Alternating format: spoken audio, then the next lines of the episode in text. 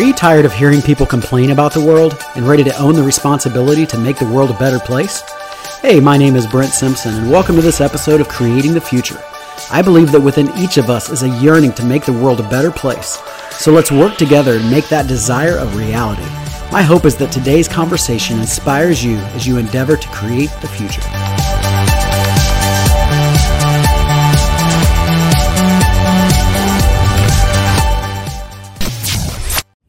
Hey, what's up, everybody? Welcome back to Creating the Future.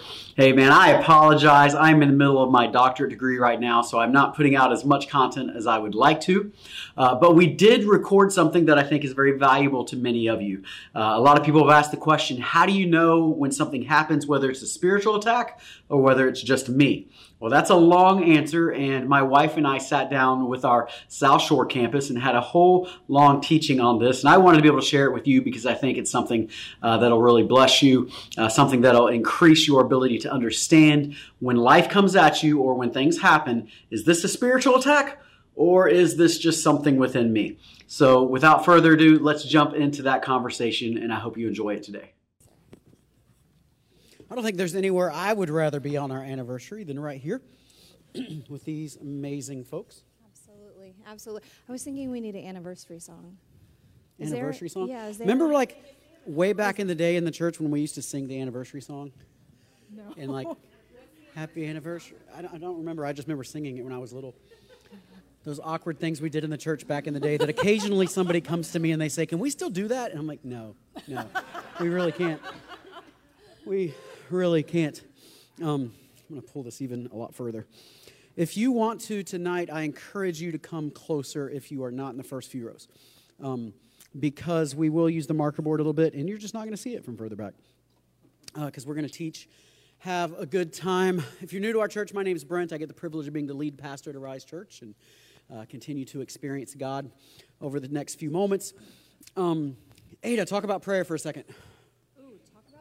Yeah, like like like you were bra- you came home last night Oh, after a three-hour prayer meeting. Like, just like crazy. Like you were just on fire. Yeah. So I just needed him to clarify because that's a really deep subject. I mean, what do you want me to talk about prayer? Do you want me to go back to the beginning? tonight. That's not When- the subject matter. Oh, well, prayer last night was phenomenal. Um, at our Brandon campus, we have prayer every Tuesday evening at 7 p.m., and we have it here every um, first and third, second and fourth. I'm sorry. yes, see, I don't know my calendar. Second and fourth. And um, I encourage you to join us here also on the second and fourth weeks at 7 p.m. Um, last night specifically, we were really interceding for Afghanistan and all the garbage that they're dealing with there. It's it's heartbreaking what those um, people are going through right now. And what they're going to continue to go through. But we prayed and we decreed, and the Lord was giving words that we were I mean, we were releasing angels from our Brandon campus, and it doesn't matter how far we are away from Afghanistan because there's no there's no space limit, right? Um, and so, angel armies are there right now, and we just believe that they're protecting those people and um, going to continue to do miracles for the people there. So, I'm not sure if that's what you wanted, but Hey, um, uh, our apologetics conference is this weekend. Make sure that you are there. Uh, get registered for that. There's some over 250 or something registered right this second. And then I, a lot of people keep telling me they're like, "I'm going, but I didn't register." Just register, make us feel good about ourselves. Um, this is kind of fun. It's like spinny time up here. yeah, I feel like it's the, the, the T ride at Walt Disney World. Um, uh, but be at the uh, apologetics conference. It's going to be awesome. I'm also going to say something I never say. I told somebody before, but I just want to say this. So. Sunday, I, I preached a message in Brandon, an apologetic message. Um, that's probably one of my top three favorite messages I've ever preached. It's actually the third time I've done it. It's but it's like every three or four years. It gets better every time because I tweak it. Um, I never tell anybody to go back and watch old messages of mine, but I'm just telling you, you should go back and watch it. It's if you like apologetics at all, it's all about astrophysics and astronomy and what the heavens are declaring. You know, Psalm 19, David said, "The heavens are declaring the wonders of God." What what are the heavens declaring? What are they declaring? And it's just, um, it's really cool. So go back and watch that. And uh, be at the apologetics conference. It's going to be awesome.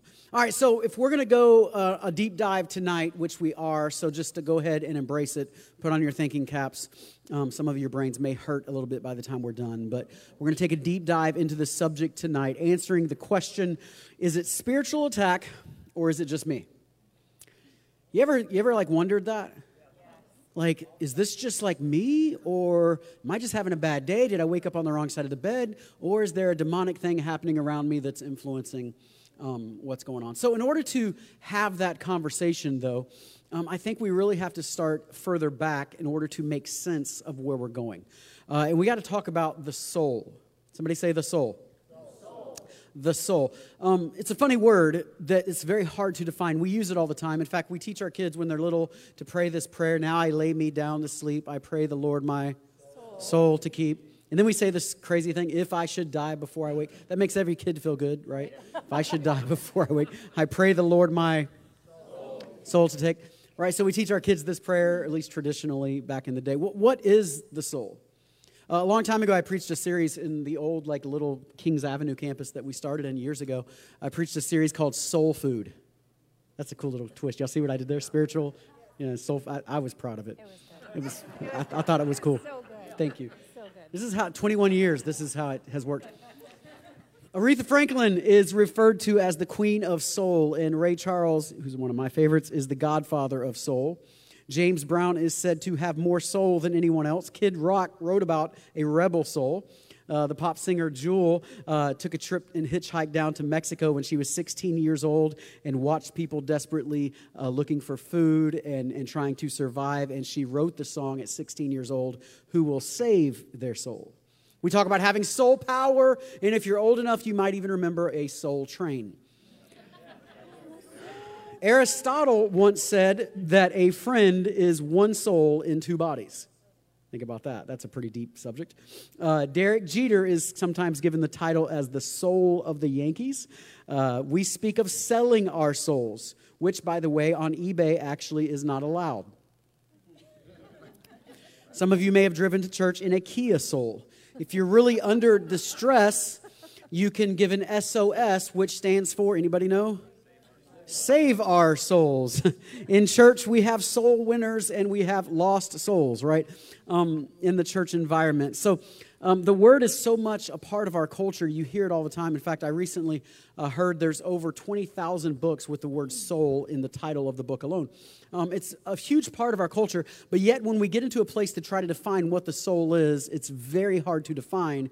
We talk about it all the time, but like, what is it? What is it? We're going we're to break that down over the next few moments. And I think it's like um, the Chief Justice years ago who was talking about pornography, if you remember, and he said, he said, it's hard to define, but I know it when I see it.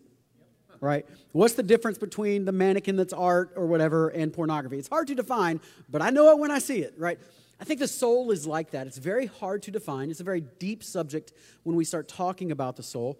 In fact, we even, though it's a part of us, we talk at the soul a lot. You see the psalmist multiple times talking at his soul. Um, it's a very deep subject to try to define, uh, a deep word. Um, I remember in my own walk early on as a believer, um, I had gotten saved and I was going to this little uh, church in Plant City. Somebody that Pastor Tina would know, Howard Blunt, was the worship leader. And he would sing this song. This is like they had these amazing vocalists. They didn't have much of a band, but he was a vocal guy. And, and, and they would sing this song that was big back then. And they would say, Bless the Lord Oh, my soul and all that is within me, bless his holy. Anybody remember that? And, and there was something about it. I don't know if it was the song or if it was just the passion because I was so new in the Lord and just hungry for Him. But when He would just belt out, Bless the Lord, oh my soul. And there's like, in all, and it was literally like something inside of me. Anybody, you know what I'm talking about? It's like something inside of me was singing. It's bigger than my mouth, it's bigger than vocal cords, it's bigger than lungs. It's like something inside of me is belting out this thing that, like, I want to bless the Lord, right? Right. Psalm 103 verse 1 is that famous psalm Bless the Lord, O my soul, and all that is within me, bless his holy name. So, but how are you supposed to bless the Lord, O my soul, when you don't even know what the soul is that it's supposed to be blessing the Lord with? So let's begin to un- unpack that uh, for just a few moments. Um, um, if you're going to have soul care, if you're going to take care of your soul, if you're going to utilize what God has given us with the soul, then we have to understand uh, what it is. And so, if you're taking notes, number one would be this the soul is the integration of the inner man. Okay? Um, let's start here.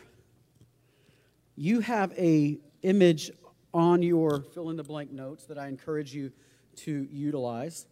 And I'm going to make this one really big so that people can see it closer nearer to the back.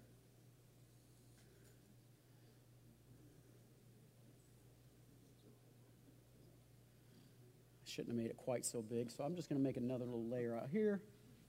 In just a second, we'll get to that one.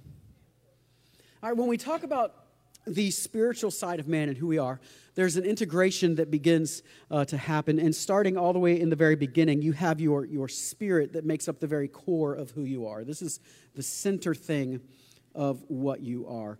Um, uh, it's sometimes referred to as a will or as a heart. Now, obviously, not your physical heart, but you say that person has a heart, right? Um, sometimes referred that way. In the very center thing of who you are, which, by the way, is what's being saved. We say we're saving souls. That is true in one sense uh, that I'll refer to in a few minutes as I unpack all this. But we're not just saving souls. Technically, it's your spirit that gets saved because that's the deepest part of who you are that lives forever. So, so we start out with this place of, of your will. This is your capacity to, to uh, choose, it's your capacity to say yes or no. Um, this is what separates humans from all other animals your spirit. It's something that you have that your dog does not have. Um, it allows you, allows you to have dominion as God has called you to have uh, dominion. Um, we greatly treasure the, the will. We love to talk about it. We love to celebrate somebody who is strong willed or overpowers others with their will, right? The little person who does great things like they were big. We love to celebrate the will, but the will is actually very limited.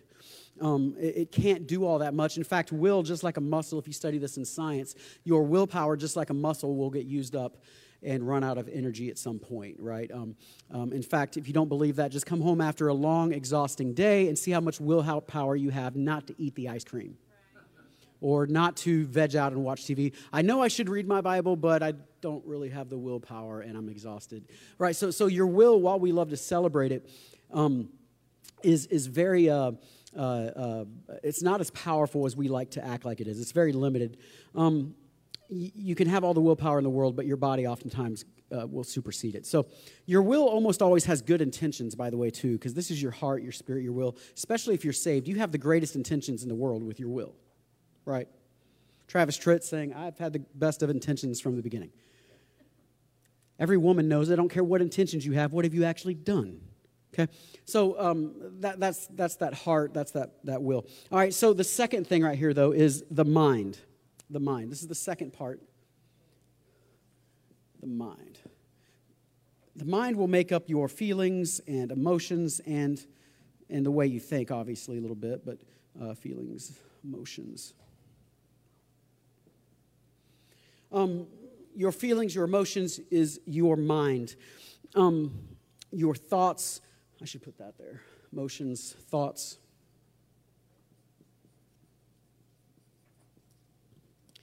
feelings, your emotions, your thoughts. This makes up the mind. Um, your mind craves peace. It doesn't always have peace, but your mind always wants to rest, loves to create rest. Uh, that's where habits form with the body and mind that we'll talk about in a minute because it loves peace so much it loves to rest. Romans 8 6 says, The mind governed by the flesh is death, but the mind governed by the spirit is life, which begins to show you the next part right here. You have, beyond this, you have your human body or biblically speaking, often called the flesh, right? So now reading Romans 8 6, it says, The mind governed by the flesh is death, but the mind governed by the spirit is life and peace. The mind governed by the body, the flesh, is death, but governed by the spirit is life and peace. This is beginning to hopefully paint a picture um, of a war that's happening inside of your body, right? Um, your human body uh, loves to have habits. It loves to do all it can to not have to deal with the spirit, your mind and body both, love to create habits, not so it doesn't have to deal with what the spirit wants it to do. And so we get good or bad habits based on which one it's going to go with, right? So we have good habits because your spirit is leading your mind, or you get bad habits because your body is leading your mind. Are y'all with me? Yeah. And your mind, your mind is lazy. It, and when I say lazy, I mean like not lazy like it doesn't want to work necessarily, but your mind loves to conserve energy. This is science, by the way. This is not like just Bible stuff. Uh, your mind loves to conserve energy, and the easiest way to conserve energy is to create habits because when you have habits, you don't have to think. Right? Anybody drive home and you got all the way home and you thought to yourself, I don't remember ever driving here. Just, just think about that. It's a relatively complicated thing to drive a car and you could kill somebody with that car. It's it's a two ton whatever you know. I mean you know it's it's dangerous, but you did. You drove all the way home without ever thinking about it. But that's also a powerful tool because then you can go long distances without getting nearly as exhausted. Now, I know for some of us in this room it was a little bit longer than others, but do you remember the time when you were learning to drive? You remember how exhausting it was to kind of think about, I got to hit the gas, I got to hit the brake, I got to remember to turn the turn signal, I got to remember to all those different things. And you're thinking about it, and it's exhausting. Like, why? Okay, so you're so in this moment you're creating habits. Habits are powerful things. They are like interstates. Not I 75 at 6 o'clock interstates, interstates that actually flow interstates. Uh, habits are very wide paths, whether they're good habits or bad habits, that control the mind and allow you just to put it on cruise control and just go. It's easy. Creating habits, when they first start, is like taking a machete going through the Amazon trying to create a path. So when you're creating the habit over here, that's very different. That's, that's this path you're beaten down, right? So try to create a habit from your spirit. Try to create a good habit. That's tough, right? Who wants to say, I'm going to get up early tomorrow and I'm going to pray? You're fighting. Now, if you can do it long enough to create the interstate, the actual habit, it becomes much easier. Uh, and again, this could be spiritual habits, they could be physical habits. I'm not going to eat blah, blah, blah. I'm not going to do this thing. It, it starts out hard, whichever direction it goes. Um, but your mind naturally wants to conserve energy. Um, so, your body, back to your body. Uh, your body's the flesh, it's your human pack, it's what you touch around you. Um, that should be fairly obvious. We should know that. Um, this is why um, sometimes, well, well, let's come back to that. Um, I want us to see this, okay? Tell me which one of these things can be broken. Can your body be broken? Can your mind be broken? Can your spirit be broken? It's interesting, right? All three of these can be broken. You can see somebody with a broken spirit you will see somebody with a broken spirit and it'll manifest in their mind and their body. Right? You can see somebody that that life has beat them down. They're like they're like a dog that's been abused, right? A human that's been abused and you can see it in their countenance, you can see it in the way they walk. It's funny how your spirit will affect your mind and your body. Can your mind affect your body and your spirit? You ever see somebody that's not in their right mind? How does that affect the way they look, the way they act, the way they think about things? It might affect their will, right? Your body, can that affect your mind? You ever see a drunk person? Right? Now, all of a sudden, what they put inside of their body is affecting their mind, which can begin to affect their spirit. Are y'all with me? Paul said, The things I want to do, I don't want to do, and the things I don't want to do, I keep on doing. Are you with me? Why? Because these three things are often at odds with one another. Your spirit, if you are saved, craves the things of God. Your mind just wants to be lazy, and your body is cra- craving the flesh, the, the flesh, excuse me, right? So all three of these things need to be redeemed. You with me? And so there ends up with a war, oftentimes, between these three. And when one is broken, it will affect all the others. Right? You, you with me? Okay. When one is broken, it's going to affect all the others. And um, sometimes, and this is key to where we're going, and I want us to see this, as we talk about is it a spiritual attack or is it just me, you have to recognize your lack of sleep will affect these two. And some people walk around going, I'm being attacked by the enemy. You're like, no, you slept four hours for the last two nights in a row, and you need to go home and take a nap. Amen. You with me? And so I want us to see this because this is going to be a consistent thing I push back to because this is a deep thing, and this is for a Wednesday night crowd that, that you are deeper in your faith, right? And I want us to see this because it's complicated. It's not easy, it's not simple. That's probably why there's extra people here, and I know a lot of people were asking about us online and watching online tonight because this is complicated. And if it were just like these five things are always spiritual attacks, well, that wouldn't be complicated.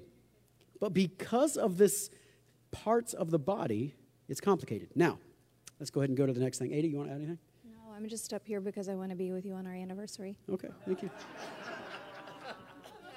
now, this is where there's one that I haven't been naming that a lot of Christians would go, well, where's this? Now, I'm just going to throw it out, then I'll explain it. So, this is the soul. Oop, I'm spelling it wrong. I'm talking all about it, and I can't even write it. Soul. There you go. Because I'm writing crooked. Soul, soul. All right, so I am a pupil of, in, in, not like in a literal sense, but in my understanding of this, from a guy by the name of uh, Dr. Dallas Willard. Dallas Willard was a very famous theologian and philosopher from USC. He passed away a number of years ago now, um, but he wrote some of the most profound books on this subject that you'll ever see.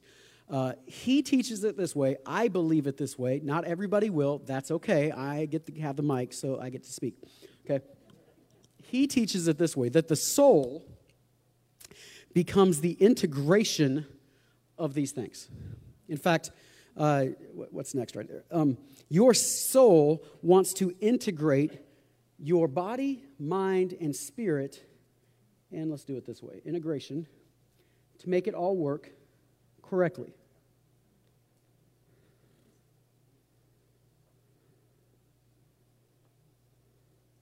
I personally believe uh, that this is true. So, so it wants the integration. You have a quote in your notes right there. A healthy soul is an integrated one, an unhealthy soul is a disintegrated one.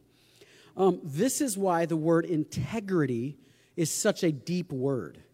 Like when you talk about somebody's integrity, it's something about that word, right? It's like it's like it's a deep word when you talk about integrity because the soul is trying to bring integrity or all of these things functioning together so that the spirit will actually affect the mind and the body rather than the body affecting the mind and the spirit. Or not living out of the flesh, as many of us would have been heard taught it. So we're not living out of the flesh, we're living out of the spirit. You with me? So, um, Romans 7:15 says, "I do not understand what I do, for what I want to do, I do not do, but what I hate, I do." Now you see what's going on in Paul and what's going on in you and I oftentimes. There's a inner war that's happening inside of us. Uh, and it's our ability to integrate all three and have it work and function together that ultimately is salvation. We'll get to that in a minute. Um, um, all right, so go ahead and go. Let's go ahead and go there. Number two, if you're taking notes, salvation is the healing of the soul. Salvation is the healing of the soul. So, if the soul is the big thing that kind of makes all of it work together. Salvation is this word, sozo. If you've been around our church very long, you should have heard that word over and over and over and over. It is a key word to Christianity that we have got to get back to the roots of. Okay? Um, sozo means whole, W H O L E. Uh, its, its literal meaning would be saved, healed, or whole. All of it has the representation of being W H O L E, whole. Whole. Whole. Not broken in one of these parts that is affecting the other part. Not lost in one of these parts and it's destroying the other part. It's wholeness. Jesus died so that you could be saved, so that you could be sozoed, so that you could be so, so whole. W H O L E. Right? Here's the question Who's whole in this room? who's wholly whole. But are you being made whole? The issue with the word sozo that I say it has to be a forefront of our church and it should be at every church is because we constantly talk about somebody being saved, and usually that context is they go to heaven. That is a part of being saved. Certainly, we all agree with that. But the bigger aspect is are you being made whole while you're on earth? Are, is the broken things inside of you being healed? Right? Are you being made whole while you're on earth? And so, only God can sozo your soul. And it's kind of like the operating system on a computer. Your, your, your soul becomes that operating system that's trying to get every, all the software to function together. Um, and your soul was made to be rooted in God the way that the tree is rooted in the giving stream. So when your soul is saved and now it's rooted in God, it can start affecting these other things and get it to try to work together. Are, are you all with me so far? Every part of your life is meant to be sozoed, and because of that, it affects every portion of your life, meaning your, your mind, your body, your spirit. Um, there is not a piece of the God pie that's the God section or your life pie that's the God section. It's the whole thing. The great example of this is the book of Deuteronomy. If you ever read the book of Deuteronomy, which most of us don't, um, because it's all these laws and all these things all over again. Uh, if you ever read the book of Deuteronomy, it constantly jumps back and forth. I mean, verse after verse, it'll jump from spiritual things to things that seem really secular and other things that, quite honestly, seem silly. Uh, I just wrote a few of them down. Um, uh, uh it's like, okay, don't practice the occult who should you marry? How to handle livestock, to skin diseases, to hospitality, to how to harvest your field, to how to honor God, to how to handle mold. That was just a few of them, back to back to back to back. Well, that's weird, right? Like, is the author of Deuteronomy schizophrenic? All right, is he, is he bipolar? Is he ADD? It's like, okay, the mold, you know, worship, you know, take this sacrifice, but then don't forget your fields. You know, like, what's going on here? the picture in what we need to get out of Deuteronomy, and we oftentimes again skip it because it's a bunch of laws, is this picture that every one of these, every part of your life should be submitted to God, and not one of them is more holy than the other. Not one of these is more spiritual than the other thing. Taking the mold out of your house in Deuteronomy is just as spiritual as taking an offering to the Lord of the temple we in our modern Christian environment create a secular and a sacred that was not there anywhere in the Bible. It was all sacred because if you are living out of your soul, if your soul is, I should say, functioning properly, it is now making all of these be surrendered to God. So the whole of your life, H O L, no, W H L, whatever that is, the whole of your life, I'm getting all confused in my own mind now becomes about Jesus and not portions of your life about Jesus. Now you see why sermons all the time talk about, you know, what are we hiding from God? What cobwebs do we have in our life? What are the things that we're sweeping under the rug? Why? Because as long as we're hiding one of these, as long as one of these is not surrendered, then we're not living and the soul is not actively integrating the way it's supposed to integrate. Is, does this make sense? Is this, is this deep for us? Um, so, so, bless the Lord, O my soul, and all that is within me, bless his holy name. Make sense? Now we can sing that song differently. I don't know if we ever sing it again, but now we can sing that song. I, we should. I, I love the song, but that's my history. So, so okay. Now, now, now. okay. Now let's get back to the other subject. And let's take this, now that we understand that, let's take it a tad deeper, okay? Um, the enemy lives in the broken places in our lives. So, in every one of our lives, we get places that are broken. Could be in your spirit down here, call that a broken place. Could be in your feelings. Have you ever had your feelings hurt? Could be over here in your flesh the broken places almost always end up touching one another, right? Sticks and stones may break my bones, but words will. That's the biggest lie ever. Come on. The sticks and stones will break your spirit. It'll hurt your emotions and your mind. It'll change the way you think about things. All right? So we end up with broken places in our lives. Every one of us has them. Um, parents who were not the best parents, a teacher who said something about you that maybe even if they didn't mean it the way we received it, we received it one way and we think we're dumb the rest of our life. Could be a million different things, but they start becoming broken places, and we have lots of them. Even in the most whole of any of us, if we get honest with ourselves, there's broken places there, right? So the enemy inside of these broken places starts to live or take residence inside of these broken places inside of our quote soul. Um, and I'm not just talking about, uh, I'm not necessarily even talking about demon possession in this moment. I'm talking about places that are open for him to attack. So we use this word all the time in the church open doors. We had a men's rally the other night. I heard him say it. You know, we leave open doors for the enemy. What is an open door? It's a place where you're broken. All right, let's, let's take it a little deeper. Uh, you know, you've probably heard this before, that there is no such thing as darkness, it's only the absence of light. Have you ever heard that? It's true. Okay, there's no such thing as darkness, it's the absence of light. It's the absence of what's supposed to be there, then there's darkness, right? Not sure if you've ever heard this. If you go to Bible college, you'll learn this. There's no such thing as evil, there's only the absence of good. There's no. All right, let's take it a little deeper. What is hell? People picture hell as fire and demons and devils. It's the absence of God. What is God?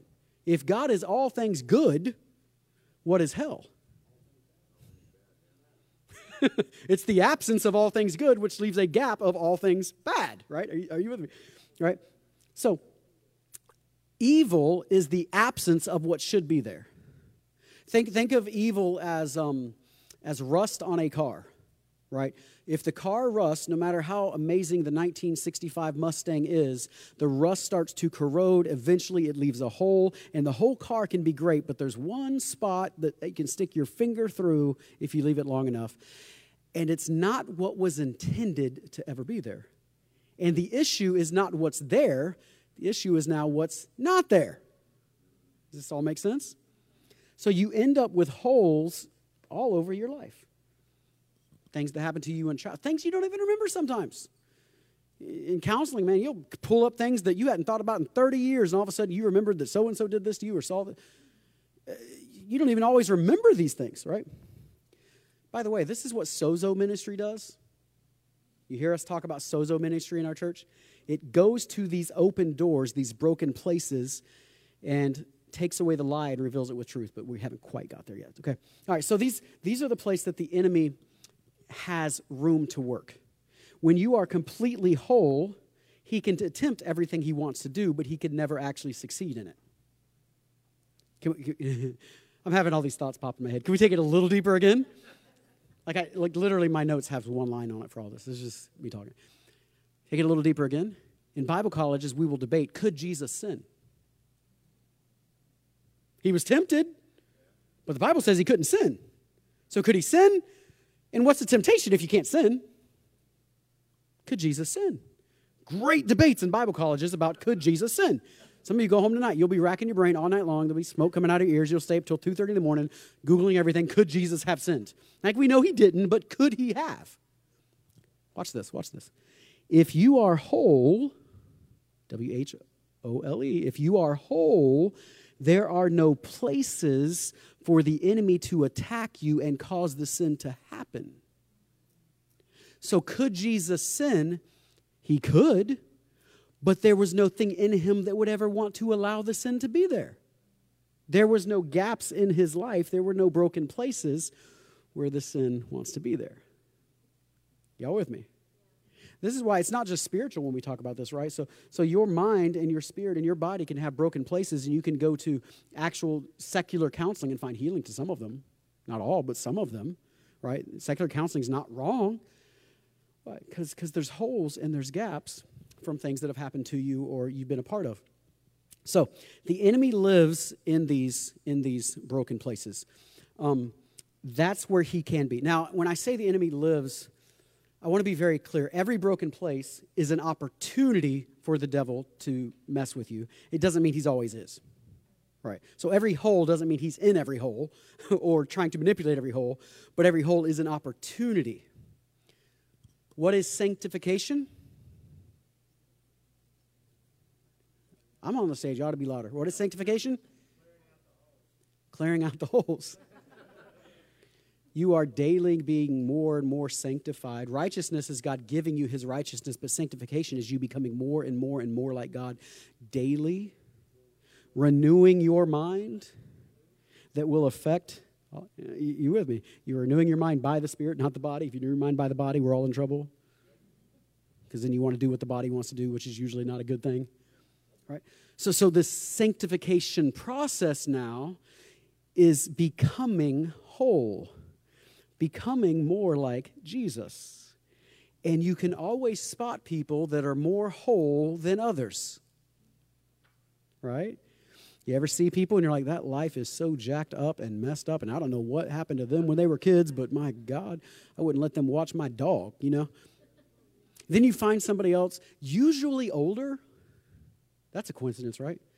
Usually an older Christian who has had longer in the sanctification process and the filling of the holes with the putty of the Holy Spirit. They've had longer in the sanctification process, and you watch these older saints, not always, but oftentimes, and you think, man, like, they're just so like whole. Like, like, not that they're perfect, but they just seem like they got it together. Right? What is that? It's the sanctification process. It's now, I started out with 10,000 holes and maybe I've only got 1,000 left. I don't know, but they're not as obvious to people anymore because they're not affecting the body or the mind, which are the two things that we usually see most frequently. All right? All right, so the enemy lives in the broken places in our lives. Do you, you want to add anything?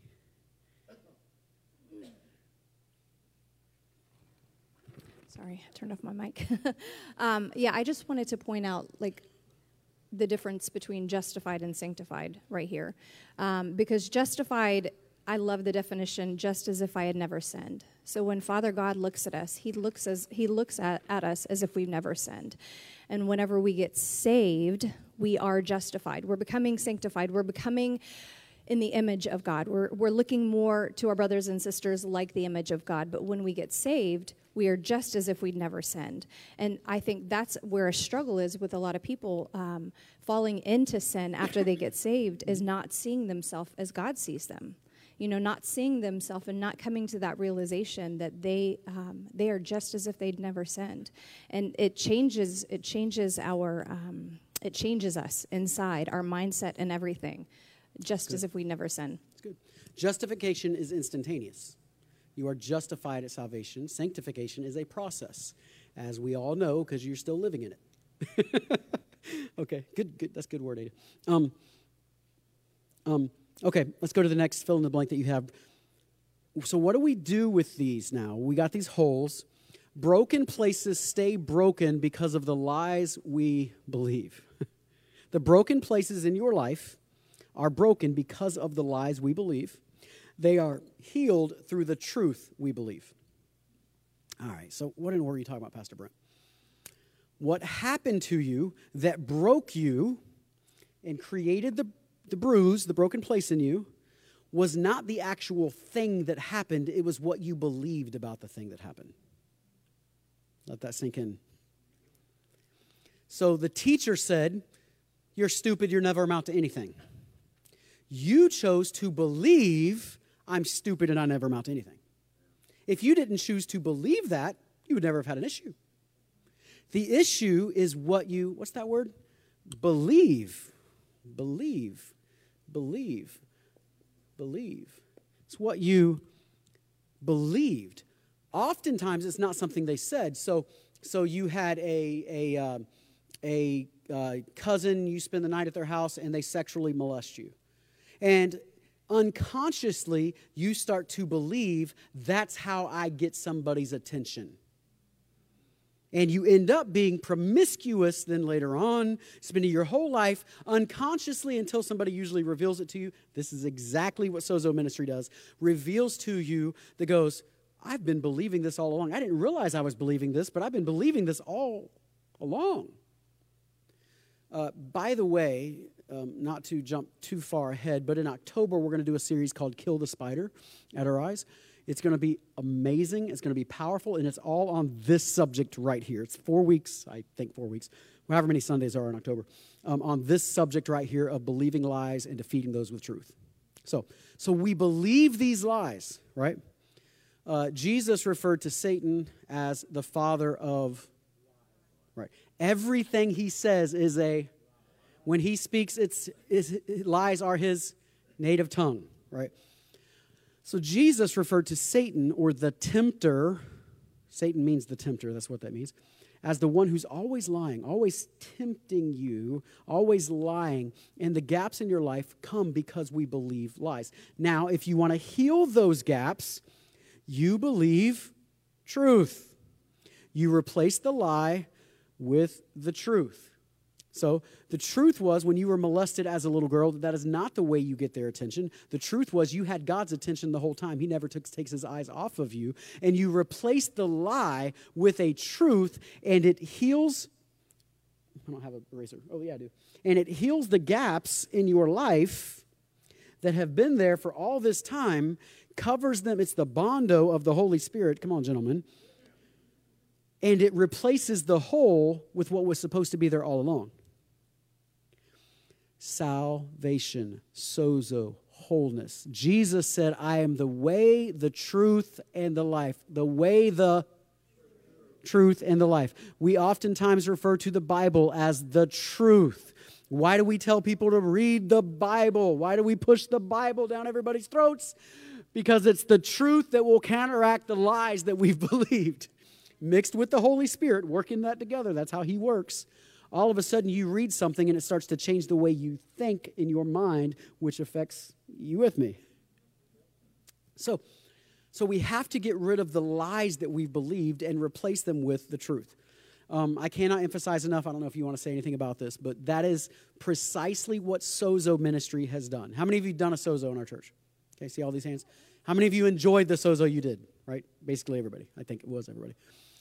Sozo is inner healing inner healing where we get together and you'll have a couple people praying with you and agreeing with you, and, and it's not like spooky or weird. It's just hard to explain sometimes. It's kind of like all of everything I'm talking about here and trying to explain it in a 30 second example. You know, um, Sozo will help you find the places where you have gaps in your life from lies you've believed and help you replace those lies with truth, those lies with truth. That's what Sozo ministry does.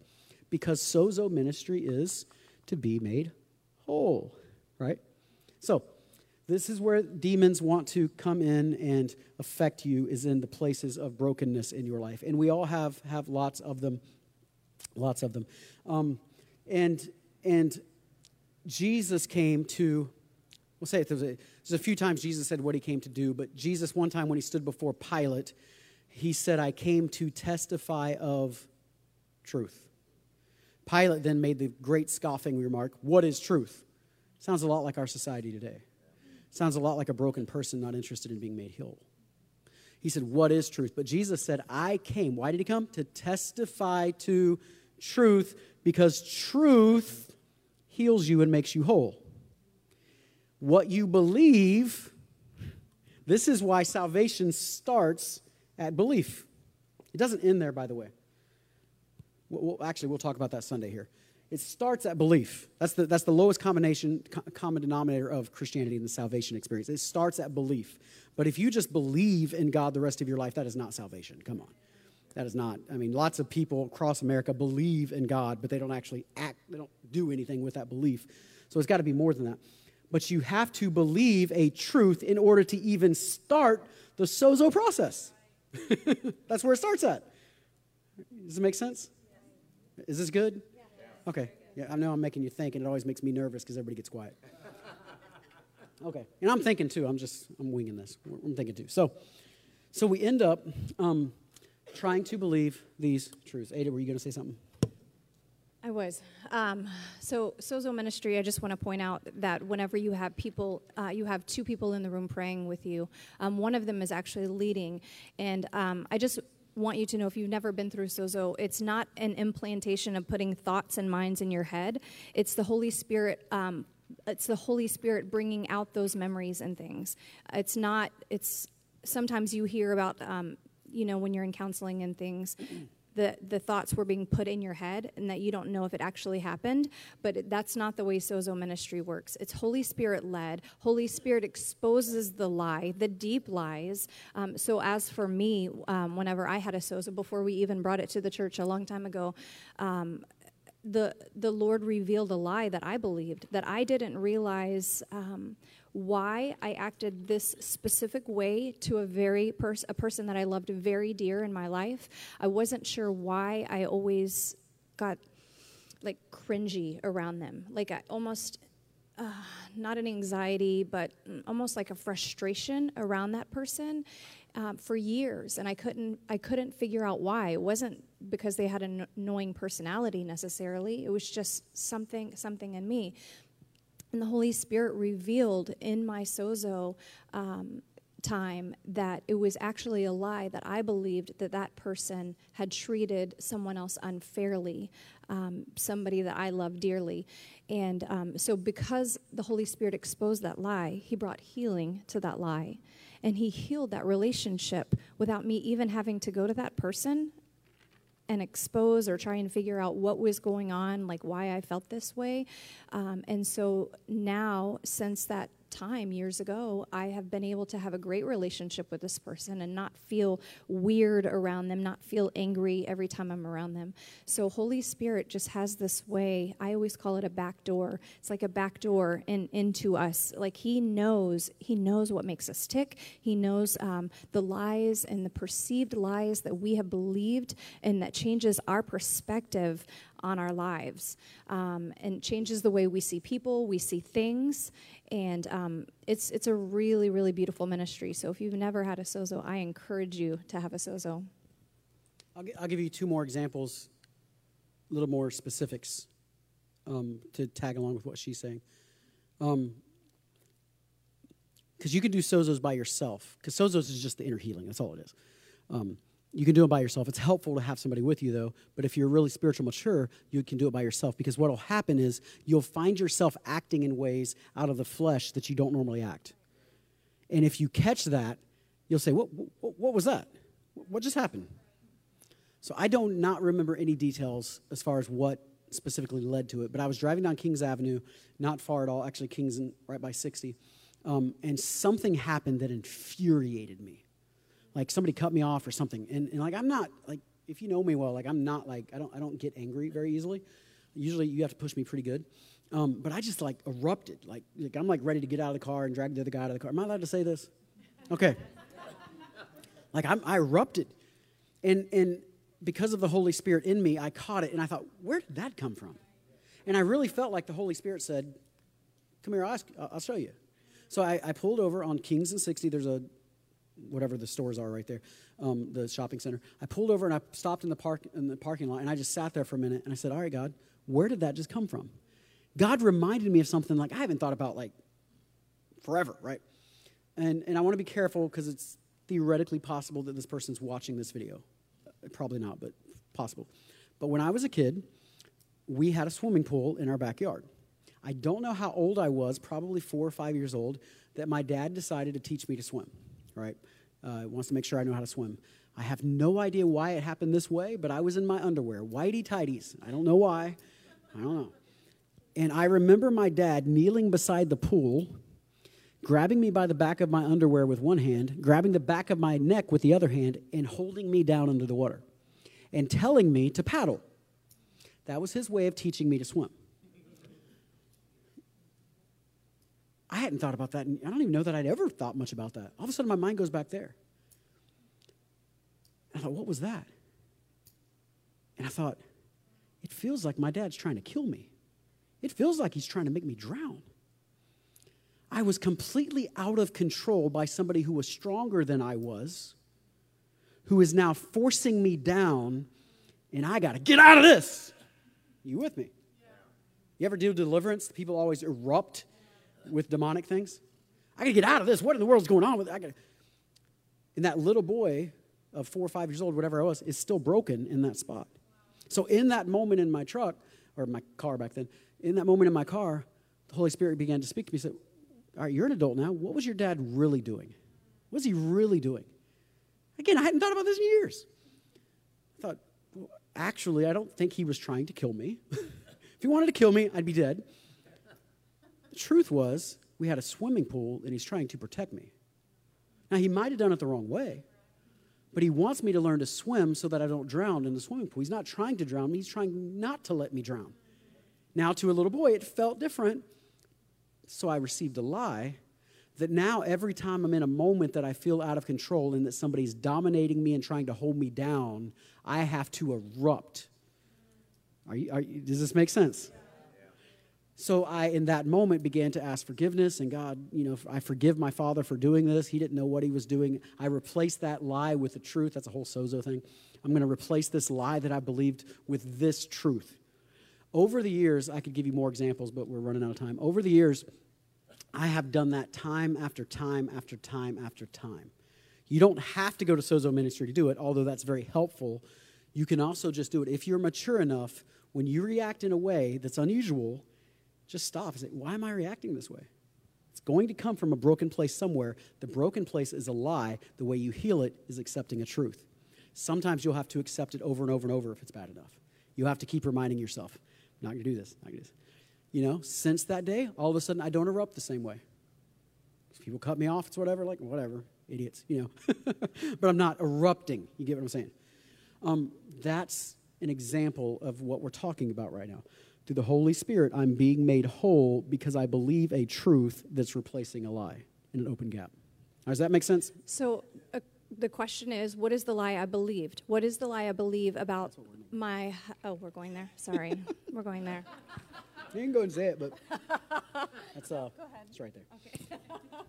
That's the application phase. Um, let me let me say this too. This is why it's so important, parents, what we say to our children and what we don't say to our children um, because they, at that critical age, they're believing everything that you say. So if you say, your hair is really funny, they're going to believe for the rest of their life, unless you clarify that truth, um, that they have funny hair. And they're always going to feel that sting when they look at themselves in the mirror fathers, if you ever say something detrimental or say something to your daughter about her not being beautiful or being fat or being whatever, I promise you those words will stick until the day that she dies unless she has healing from it. So it's so important what we say to our children and to our spouses. The, the fat one is a real obvious one, right? So, how many people, like if somebody's bulimic, have you ever noticed they're never fat? But yet they think they're fat, so they're going to go throw up everything every time they eat because they think they're fat because there's a broken place inside of them because somebody told them something. You get supermodels who are bulimic and think they're fat. Well, that makes no sense. Well, it's a broken place where something happened and it needs healing. So, okay? All right. So now, with all of this understanding, if we're all on the same page, let me give you five signs you may, and I'm going to show you where this big word, this word may, may be under attack. Five things. Oh, actually, I, I, skipped one. Go, go back, go back. Two wrong mentalities. We'll do that real fast. This is, I just want to say it. Two wrong mentalities. Um, everything is a spiritual attack, and nothing is a spiritual attack. okay? Those two are on either end of the spectrum of this room. Some people um, uh, tend to go, I think every one of us have a tendency towards one or the other. In fact, Ada and I are probably on the opposite ends of the spectrum. She's far more likely to sense it's a spiritual attack than I am. I'm like, oh, that's a headache? That's demonic. Every time there's Cast a headache. that out in Jesus' name. Every time there's a headache. Um, I'm the one that's like, nothing is ever a spiritual attack. Okay, neither one of those are true. There's a balance there. Um, and uh, so just, just recognize that. Okay, five signs you may be under attack, and we'll explain this may thing. Number one, confusion. Confusion. 1 Corinthians 14 33 says, For God is not a God of disorder, but of peace. Right? Now, here's where it gets tricky, and this is why you have to be mature Christians. What if there is confusion in following God and it's not an attack? Watch this. In Acts chapter 1, when, when uh, they're trying to replace Judas and they don't know what to do, they cast lots. You talk about a group that's confused and doesn't know what to do, that they're going to gamble and say, All right, God, you take care of these lots. Dice. Okay, well, this is why the spiritual maturity is so important because your confusion could be because you didn't get enough sleep, could be because you're not eating right. There's all kinds of reasons that confusion could be there, but if you're doing those things, it also could be spiritual. And so you have to be mature enough to not go everything that's confusing. Confusing could be the algebra homework your kid doesn't want to do. Is that going to fly, mom and dad, right? Like, this algebra homework is confusing. It's the devil. it's a spiritual attack. That's, no, it's confusing because you got to stretch yourself to learn it, right? That's, that's why it's confusing, right? Still confusing to me because I never stretched myself enough. so, so you have to recognize it's never just that simple because we're complex. And this is why this is such a mature conversation because I don't want us to leave going, oh, these five things, these are always the enemy's sex. It would be nice if that were that way, but we are such complicated beings. That's just not truthful, and I'm not going to tell you that. I, I, know plenty of people who probably would. There's lots of YouTube videos and stuff you can find out there, and they'll tell you these five things are always spiritual texts. Just not quite that simple. But it can be when you know you're trying to do something spiritual, especially, you're trying to follow God's thing, and it's just over and over and over. It's confusion, confusion, confusion. So confusion can be good. Yeah. Do you know the number one thing in our diet that causes confusion? Yes, sugar. So you know I'm you drinking elim- pineapple water right now. It's really good. So if you eliminate sugar out of your diet, I promise you the brain fog will go. It will go. Okay, number two, condemnation. This is a big one. Condemnation. Hey, do you want to read Romans 8 1? Therefore, there is no condemna- condemnation for those who are in Christ Jesus. So there's no condemnation on you. Now, the most famous verse in all the Bible is John 3 16. But nobody ever quotes John 3 17, right? Anybody know it off top of your heart? John 3 17, for God did not send his Son into the world to condemn the world, but to save the world through him. So Jesus is not interested in condemning you. However, this is where it gets again conviction of the Holy Spirit does happen, and you will feel bad when you're convicted. you should feel bad. I should feel bad. I should be repentant. And so, conviction and con- condemnation can feel kind of similar sometimes you have to use your maturity. If I have repented, if I am right before God and I'm still feeling like I'm wrong, now I'm talking about condemnation. If I've made it right, now this is not conviction, this is condemnation. Yeah, and if it's a voice in your head telling you that God does not love you, that is condemnation. And we have all had that voice at some point in time, and that is that is from the enemy. Mm-hmm. 2 Corinthians 7 9 and 10 says, Yet now I am happy, not because you were made sorry, but because your sorrow led you to repentance, for you became sorrowful as God intended, and so were not harmed in any way. I know we have this Jesus nowadays that always just loves you and never says you've done anything wrong and just pats you on your butt and sends you on your way all the time. But that's not the Jesus that you read in Scripture. He wants you to be sorrowful for your sins. You see it over and over. There is conviction, but conviction is not condemnation. So be mature enough to recognize the two. If you are being condemned and you just feel like I'm a worthless, horrible human being, that is a place the enemy will use. That's a broken place. All right, number three, uh, fear. Fear.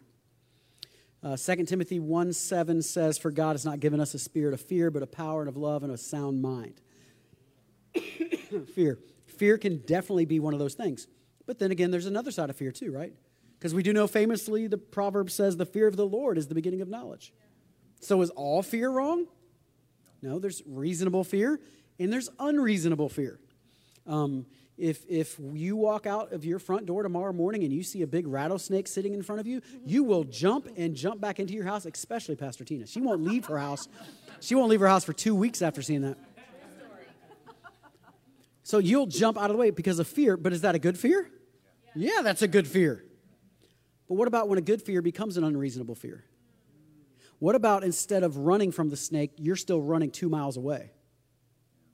Whoa, wait a minute. Now we're talking about a spirit of fear that's greater than the measure, the reasonableness of the actual problem. This is not to offend anybody watching online or here in person. But one of the things I believe we're seeing with COVID right now is we should be concerned and fearful for anything that could hurt us, that could cause the damage that COVID could happen. But we are going way beyond some of these things now to an irrational level of fear that is a spiritual attack on a nation. Does that make sense? We should be concerned. We should be fearful in a, in a good fear kind of way. But it can become unreasonable really quickly if we're not careful. I don't have time. Come, come Saturday, we'll talk about this more. But within the secular humanistic worldview, there's not the ability to handle problems and pain. And so when that happens, they don't know what to do, and you overreact. We're seeing that all the time, whether it's COVID or whether it's somebody hurting your feelings. We're seeing it all the time this overreaction because now we're part of a new worldview that hasn't trained us how to handle difficulty. Okay, okay. So fear, fear. I was thinking about this today. Um, the story of Job. Um, there's this very, very important verse he says in chapter 3, verse 25. It says, For the thing that I fear comes upon me, and what I dread befalls me. And how many people right now, this is what they're living? They, they're, the thing that they fear is coming upon them. So whether it be death, whether it be sickness, whatever it is, their mind is consumed with that thing. And because of that fear, it has now become an open door for the enemy. And that's where the enemy comes in. And he will make those things happen. That's why it's so important what you say out of your mouth. Sickness out of your mouth, like disease, if you have a stomach ache and all of a sudden you've Googled stomach aches and you have cancer and you're speaking that over yourself, I have cancer that's a lie. That's as, as, soon. That's the lie, right? Right. That's the lie. And as soon as that comes out of your mouth and it's something you start be- to believe, that is the place where the enemy takes hold. And he said, "You have just admitted it. You have came into agreement with the lie, me, Satan. You have came into agreement with me, and now it's going to happen." And so it's so important what comes out of our mouth. So good. So good, Ada. So, so, so that fear, and that's where that lie versus truth. So the truth is, you should be scared of the snake. The spirit of fear would be the lie that you have to keep running and make it bigger than it is. Okay? Truth and fear. All right, number four unusual thoughts or voices. Unusual thoughts and voices. Uh, Paul said in Ephesians, For our struggle is not against flesh and blood, but against the rulers and authorities, against the powers of this dark world, and against the spiritual forces of evil in the heavenly realms. Um, we've all had moments probably in our life that you get this thought that's an evil thought or a weird thought just out of nowhere. It's not really a temptation that you struggle with or whatever. It's just like, well, I could do da And you're like, what? Where did that just come from? That's a sign of a spiritual attack. Um, that's a sign because because here's where that didn't come from. Probably is your spirit or anywhere that you're accustomed to. It just came out of left field. Um, and the spiritual attack is the purpose of the attack is I don't have a lie written anywhere, but it's to get you to believe the lie. If the attack works, you believe the lie. If the attack doesn't work, you uh, believe the truth. What is the Bible? The sword, the, the sword of sword of the Spirit, which the Bible is truth. So you believe what the Bible says, not what this attack says. And as Ada just said so well, it's what you come in agreement with.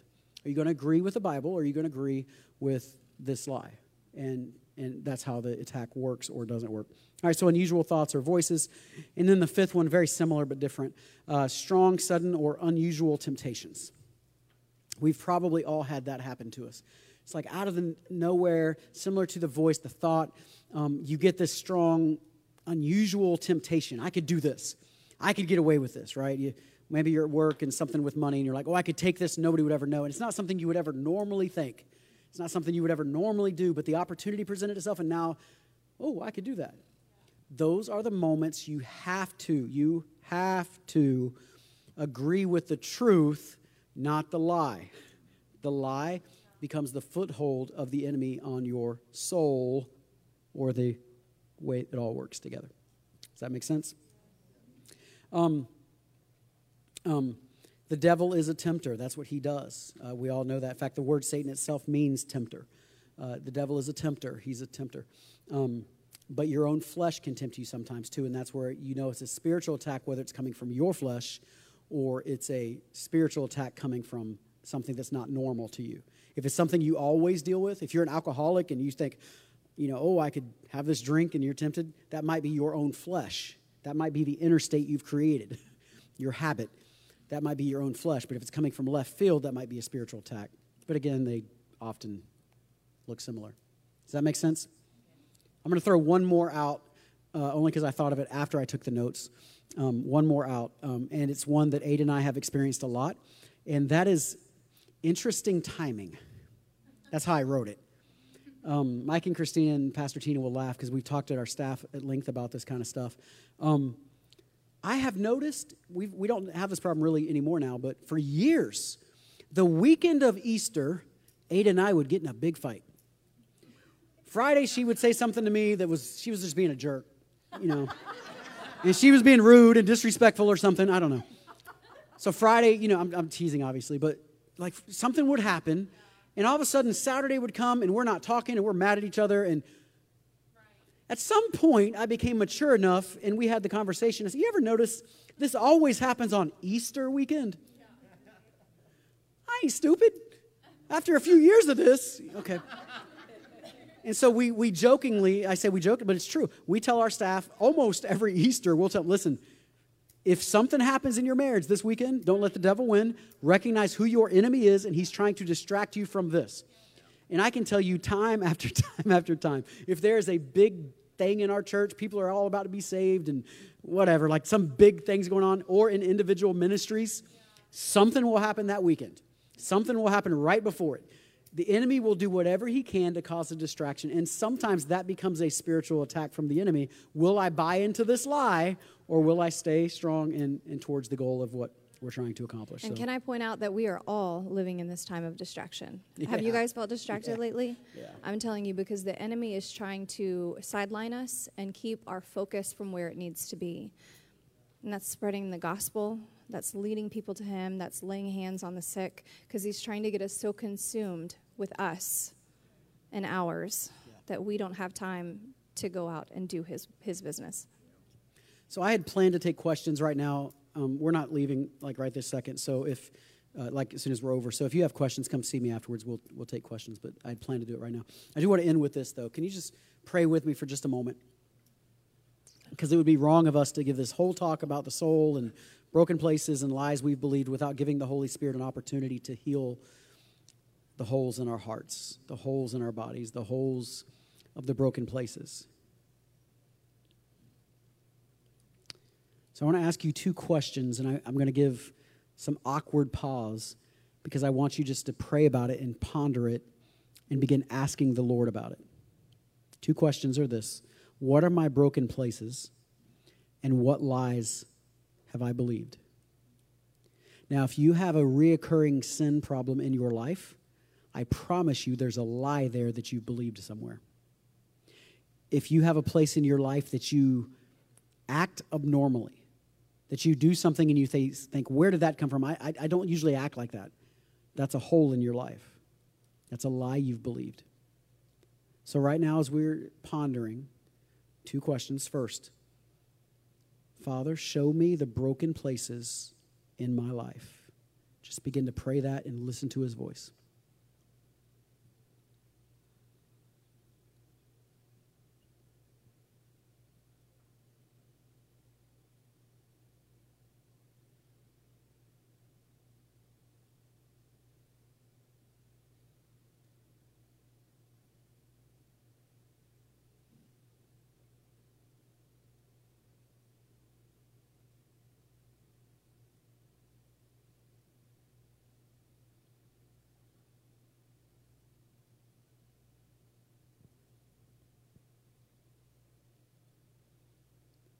Okay, the second question Father, what lies have I believed?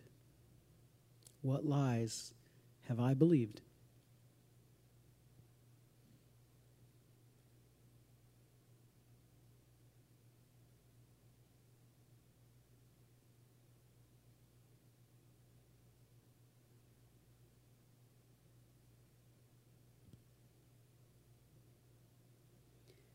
He starts to reveal lies or take you back to places in your past, oftentimes things that happened to you as a child, but not always, as he, if he starts to take you back to those things and reveal lies you believe, just begin to ask him, all right, what's the truth? What's the truth I need to replace this with?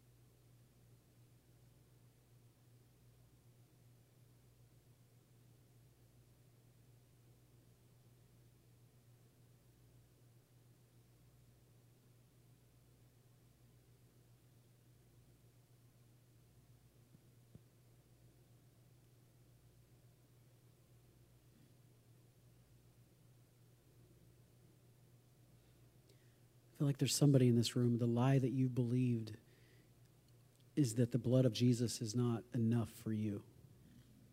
It's not just a salvation thing, it's, it's whatever this area of your life is.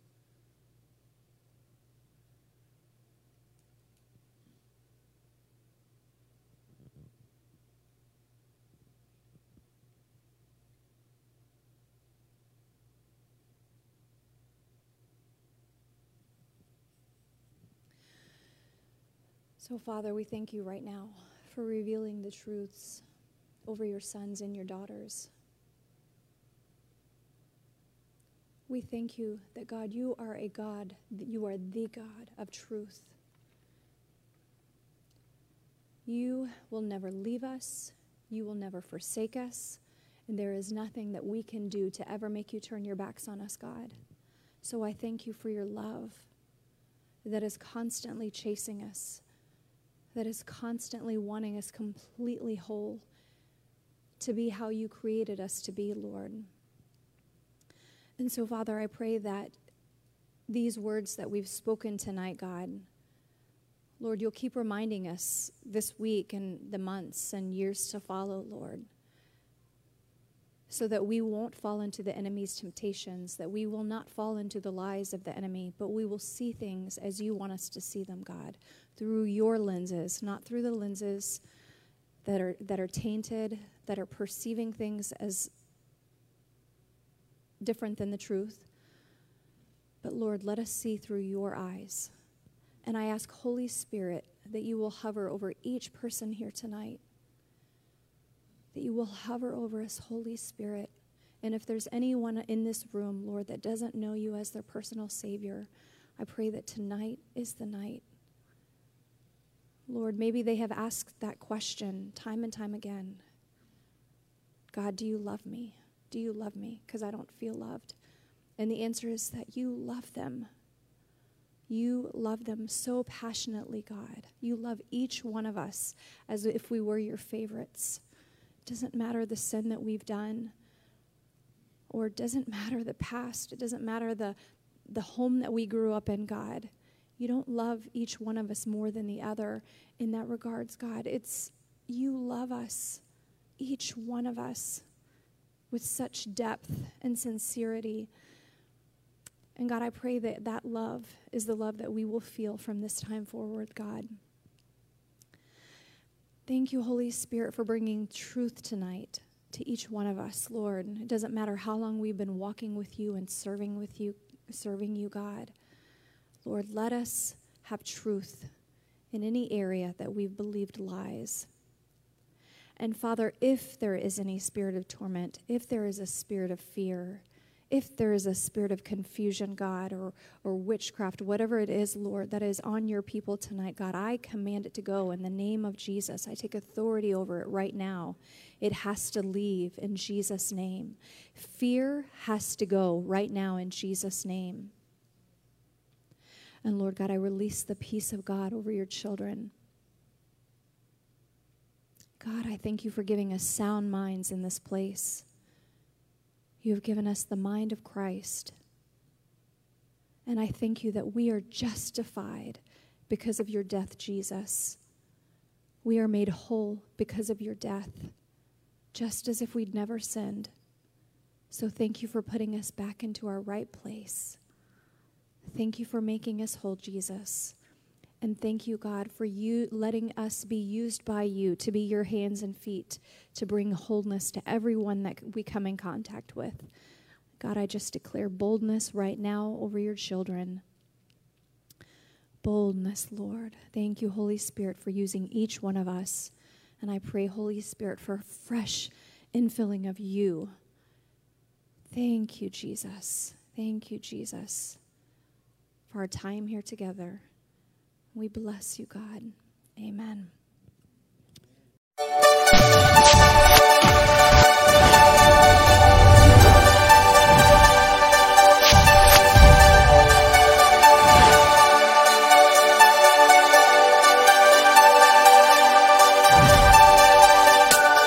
I hope you enjoyed this conversation today, and I especially hope it added value to you. If you enjoyed it, would you do me a favor and give us a five star rating on your podcast provider? It really helps to get the word out. And of course, if you share this content with your friends, that would be great too. And until next time, I hope you continue creating a better future. I look forward to being with you again soon.